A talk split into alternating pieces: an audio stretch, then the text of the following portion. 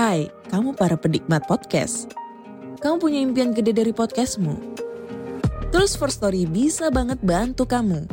Mulai dari F-Link, Dynamic Audio Insertion, sampai statistik yang komprehensif. Semua ada di First Story. Gak ketinggalan kamu bisa monetisasi podcastmu lewat iklan dari First Story Ads yang bisa kasih kamu penghasilan dari setiap place podcastmu. Yuk gabung sekarang dengan klik di firststory.me. Sekali lagi, klik di firststory.me. Mari kita bawa mimpi podcastingmu menjadi kenyataan.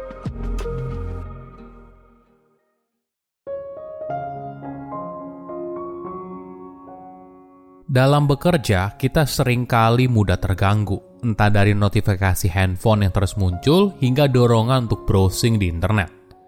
Apakah ada cara yang lebih baik? Halo semuanya, nama saya Michael. Selamat datang di channel saya, Sikutu Buku. Kali ini saya akan bahas buku The Pomodoro Technique karya Francesco Cirillo. Buku ini membahas tips manajemen waktu buat kamu yang suka menunda pekerjaan. Sebelum kita mulai, buat kalian yang mau support channel ini agar terus berkarya, caranya gampang banget. Kalian cukup klik subscribe dan nyalakan loncengnya. Dukungan kalian membantu banget supaya kita bisa rutin posting dan bersama-sama belajar di channel ini. Sekarang jam 3 sore, kamu duduk di depan layar komputer dan ada tugas yang harus selesai hari ini.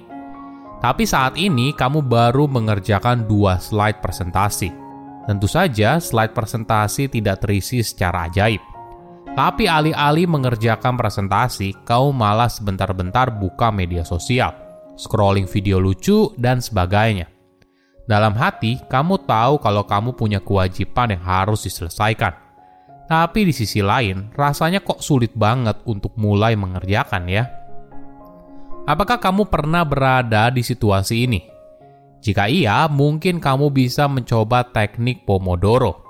Sederhananya, ini merupakan teknik manajemen waktu yang membagi sebuah tugas besar menjadi tugas yang lebih kecil dan dikerjakan selama 25 menit, lalu dilanjutkan dengan 5 menit istirahat. Cara yang sangat sederhana ini ternyata memberikan dampak yang luar biasa. Target kecil membuat kita jadi mudah untuk mempertahankan fokus ketika bekerja di sisi lain, kita juga tahu kalau kita tidak perlu mengerjakan semua tugas yang membosankan ini seharian.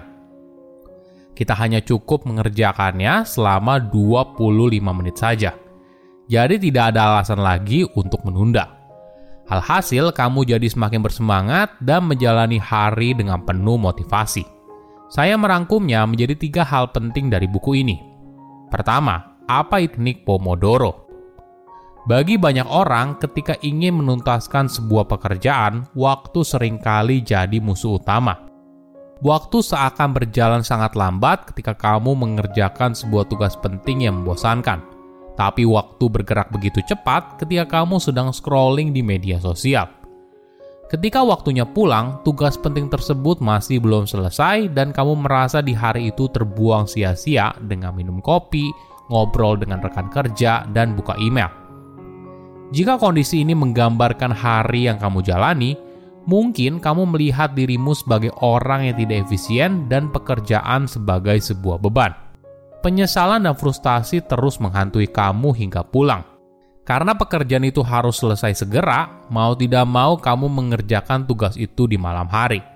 Meskipun begitu, tetap saja kamu masih menghabiskan banyak waktu untuk scrolling media sosial atau browsing internet. Setelah bekerja hingga larut malam, kamu pergi tidur. Keesokan harinya, kamu mengulang rutinitas yang sama. Apakah ada cara yang lebih baik?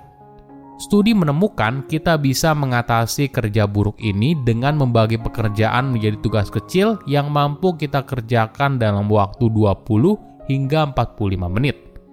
Yang penting kita bekerja tanpa interupsi atau istirahat Konsep inilah yang digunakan untuk menciptakan teknik Pomodoro.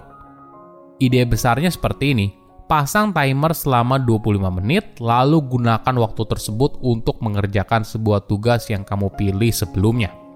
Satu bagian selama 25 menit ini dinamakan Pomodoro. Nah, ketika waktunya selesai, ambil 5 menit istirahat, entah kamu bisa gunakan untuk bersantai, ambil minum, pergi ke toilet, dan sebagainya. Setelah selesai, maka kamu siap untuk Pomodoro kamu berikutnya. Kenapa teknik Pomodoro begitu efektif? Alasannya karena teknik ini membantu seorang untuk mengambil kendali atas apa yang ingin dikerjakan. Ibaratnya, kamu tidak bisa mendaki Gunung Everest hanya dengan satu lompatan.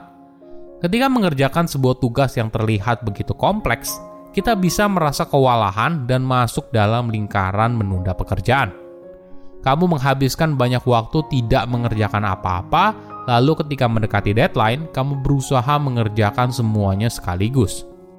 Di sisi lain, dengan memasang target 10 pomodoro sehari atau sekitar 250 menit, maka hal ini ibaratnya membuat setiap langkah terasa lebih ringan. Dan kamu bisa mendaki lebih tinggi daripada kamu berusaha berlari di menit terakhir.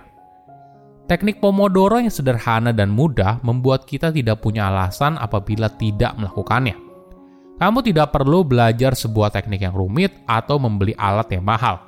Di sisi lain, teknik ini bisa menghilangkan perasaan bersalah dan cemas akibat kebiasaan menunda pekerjaan.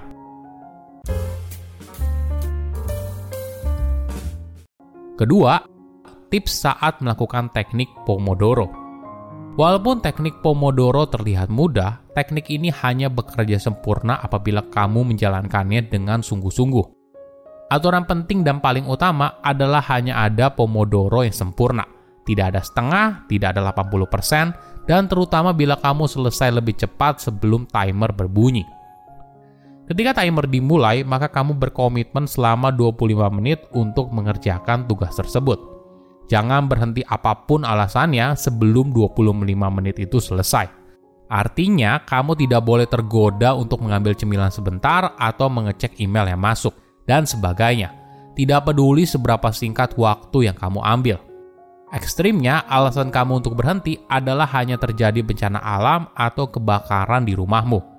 Jika tidak, ikuti aturan dengan sungguh-sungguh. Ketika kamu melirik email yang masuk atau mengecek media sosial, maka batalkan pomodoromu dan ulangi lagi. Nah, kenapa sih kita perlu sebegitu tegasnya? Intinya, kita perlu melakukan internalisasi kebiasaan ini dengan baik, hingga ibaratnya kamu bisa menjalankan teknik Pomodoro tanpa berpikir. Ingat, perubahan hanya bisa terjadi apabila kamu konsisten. Bagaimana bila pekerjaan kamu sudah selesai, tapi masih ada waktu? Sederhana, jangan berhenti. Tanyakan dirimu hal apa lagi yang bisa kamu cek atau lengkapi pekerjaan tersebut. Selain fokus bekerja, waktu istirahat merupakan hal yang krusial, bukan opsional. Jika kamu ingin punya pikiran yang fokus, maka kamu butuh istirahat. Artinya, kamu tidak boleh menghabiskan waktu 5 menit istirahat dengan mengecek email atau melakukan hal lain yang berat. Gunakan momen ini untuk istirahat dan nikmati momen tersebut. Berikan pikiranmu jeda sejenak agar kamu siap untuk fokus lagi di sesi Pomodoro berikutnya. Jika kamu tidak disiplin, maka pikiranmu akan sulit membedakan mana waktu untuk fokus, mana waktu untuk istirahat. Tidak heran apabila kamu malah menghabiskan waktu untuk menunda pekerjaan.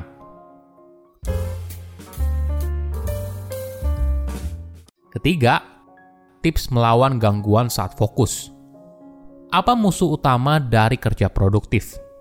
Mungkin musuh utama kita adalah interupsi, sesuatu yang mengalihkan fokus dari apa yang sedang kita kerjakan. Kebanyakan orang pasti pernah mengalami hal ini, interupsi yang datang silih berganti. Secara umum, ada dua tipe interupsi, internal dan eksternal. Interupsi internal adalah gangguan yang berasal dari dalam diri entah sebuah pikiran yang tiba-tiba muncul atau sebuah pikiran yang membuatmu keluar dari apa yang sedang kamu pikirkan. Misalnya, tiba-tiba muncul sebuah ide dari proyek yang ingin kamu kerjakan, dorongan untuk mencari sebuah informasi, dan sebagainya. Di sisi lain, ada gangguan yang berasal dari luar atau dikenal sebagai interupsi eksternal.